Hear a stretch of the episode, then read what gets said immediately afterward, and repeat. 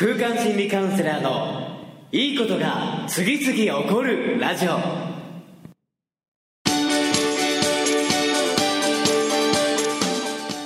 いいことが次々起こりまくっている世界中のリスナーの皆様。おはようございます。空間心理カウンセラーの伊藤裕二です。え今日も朝6時から3分33秒でいいことが次々起こるラジオをお届けしていきたいと思います。え今日はですね早朝の心斎橋よりえお届けしております。歩きながらね今収録しているんですけども昨日はですね,、えーね、兵庫県にある、えー、棚田ラバーズさんの棚田に出かけておりましてこれがめちゃくちゃいい経験になりました。本当にね大自然を味わいながら棚田を味わいながら、えそして自然栽培されている、えー、こうねお野菜をいただき食事をいただきながらみんなで素直な自分を表現していくありのままの自分をありのままの大自然そして人がいい思いを込めて手がけている棚田を感じていきながらもう無邪気にね過ごす時間というのが最高にこう気づきと学びともうね解放に満ちた時間になっていました。えー、改めてね僕もこう忘れかけていたものや本当に大切にすべきもの人として人間としていつまでも忘れてはならないものというのを昨日のね棚の体験で実感したんですけども、えー、その中で一番やはり印象に残ったのが泥んこ遊びをしたことです。の田んぼの中で、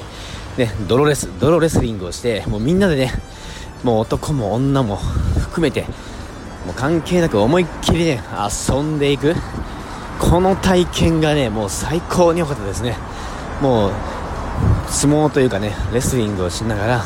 ドロドロになってそうやってもうね顔面から泥に突っ込んでいく。倒された人はもう全員がね全員が顔面からもう 泥にまみれていくというのをね本当にもう全身髪の毛も全部泥にまみれてたんですけども本当にすがすがしい。う最初はねみんな抵抗があって恐る恐るこけたりとか顔をかばったりとかしてたんですけどももうそういうのもねもう一切